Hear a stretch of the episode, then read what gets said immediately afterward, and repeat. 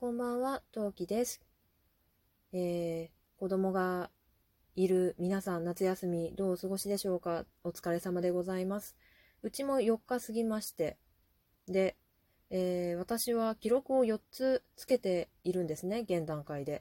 1冊がずっと昔からやっているマンスリー手帳に書いている一行日記。そしてここ最近、ツイッター見てる方はご存知かと思いますが、よしよし日記ですね。その日にやった家事とか、良かったこと、いいことがあったら、それを中心にそれをメモして、それで私コラージュっていうかデコレーションするのがわりかし好きなので、シール使ってペタペタするの大好きなんで、それを使って、1ページ仕上げるっていう日記。そして夏休みの日記。本当にね、これは日記で、目標としている今年の目標、例えばラジオ体操とか長男の宿題毎日やるとか、そういうことをジャーナルとして箇条書きで書いた後に本当に文面として文章として、日記を書いていく類の本当に夏休みの日記を書いていて、そして、もう一つ今回のメインとなるお話ですね、読書記録をつけております。そう、これもね、ちょっと誰かに見せたいんだけど、結構手の込んだ読書記録。なんか手が込みすぎていて、果たしてこのまま続けられるか若干不安になりつつある読書記録があるんですけど、これをね、やっております。さて、今回お話ししたいと思うのは、4冊、とりあえずね、絵本だけにしたいと思いますが、4冊絵本を読みましたので、その感想を1冊ずつ紹介していこうと思います。時間余ったら私が個人的に読んだというか、私が選んで読んだ本を紹介したいと思います。トウキの今何名。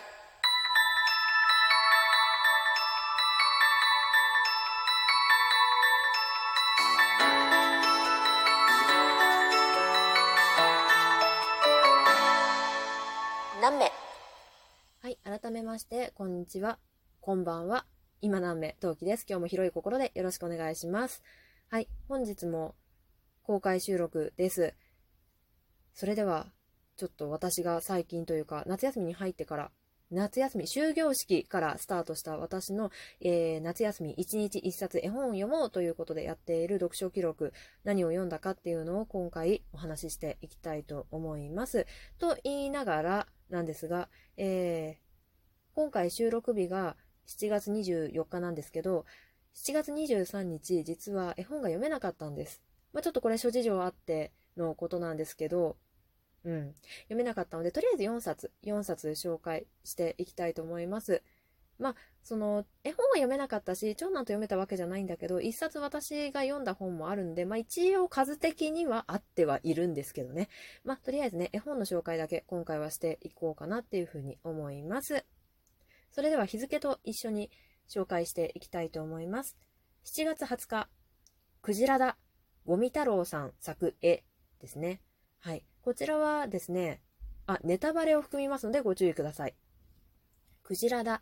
こちらはですね、とある渡り鳥だったかなが、空を飛んでいるとね、空を飛んでそのとある町にやってきたんですよ。そしてそのとある町で、クジラだって叫ぶんです。で、クジラだって叫ぶんですけど、そこの村の人たちはクジラを見たことがなくて知らなかったんです。でもそのここで大人はうすうすもうこの時点でなんとなく気づくんですけど、その村の人たちはクジラを知らなかった。でも、湖が一つあるんですよ。で、漁業が盛んらしいんです。だから漁師さんがいっぱいいる町らしいんですね。なんですけどみんなクジラは知らないんです。そう、湖はある。クジラは知らない。湖はね、淡水かどうかはわかりませんけど、湖ですからね、外とつながってるわけじゃないですからね。淡水の湖だと考えると、やっぱり海水の魚がいるかっていうのはちょっと難しいところなんじゃないかなって思いながら読んでて、どうなるのかなって思ったら、最終的にその渡り鳥がですね、クジラを求めてた漁師たちに、お前嘘つきだなって言って、ね、怒られちゃうんですね。でもその渡り鳥的には全然嘘はついてないんですよ。で、とある女の子があなた嘘をついたのねってみんな怒ってるよって言うんですよ。そうするとね、嘘はついてないって言って、さあどうなるかみたいなとこですね。まあ、最終的なオチは見えてると思いますが、とりあえずね、これ最後のページがすごいね、あーってなるんですよ。で、その最後のページを見た後に前のページを見ていくと、チラチラチラチラそのヒントがね、ちゃんとイラストとして出てくるんですよ。あ、これはここでこうだったのか、あ、これはこの部分だったのかみたいなところがあるんで、お子さんと読んでる人は、大人はね、読んでると、まあ大体予想がついちゃうんですよ。ついちゃうんですけど、だけど子供と読んでると最後のページを見るとちょっとした感動があるので、私は大変にこの絵本、いい絵本でおすすめだなと思いました。それでは次ですね。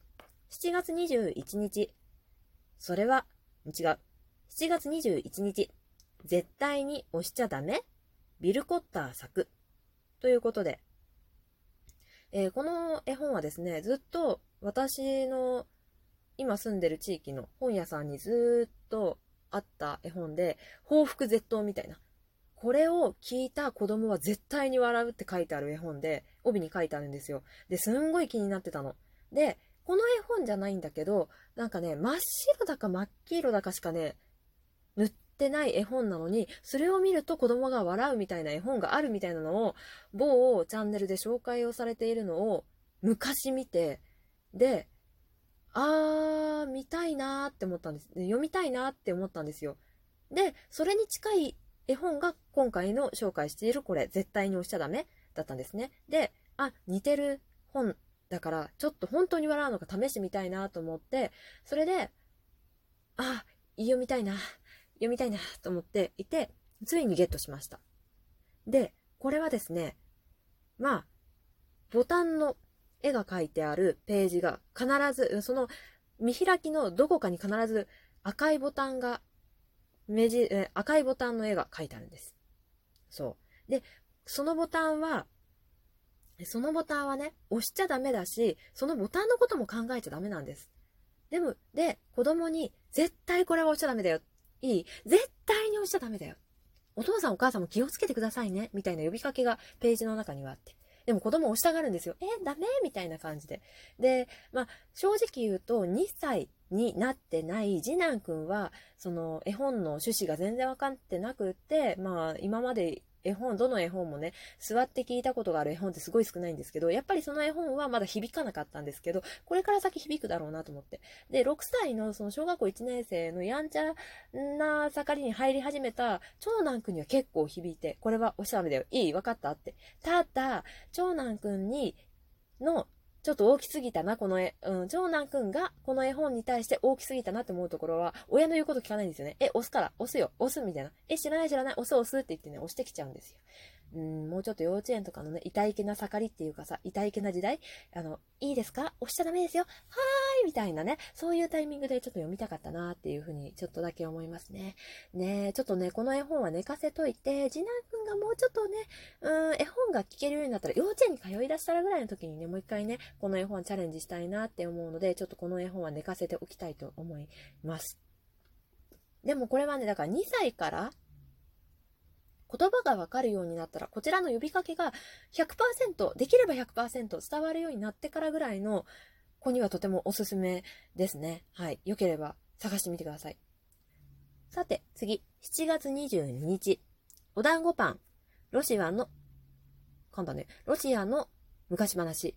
瀬田定治役、脇田和恵ですね。はい。こちらはですね、ロシアの昔話で、すごい昔からある絵本なので、皆さんちょっと見たことが、絵を見れば多分見たことがあるんですよ。なんていうか、表紙にね、アンパンマンの出来損ないみたいな、言い方ひどいな。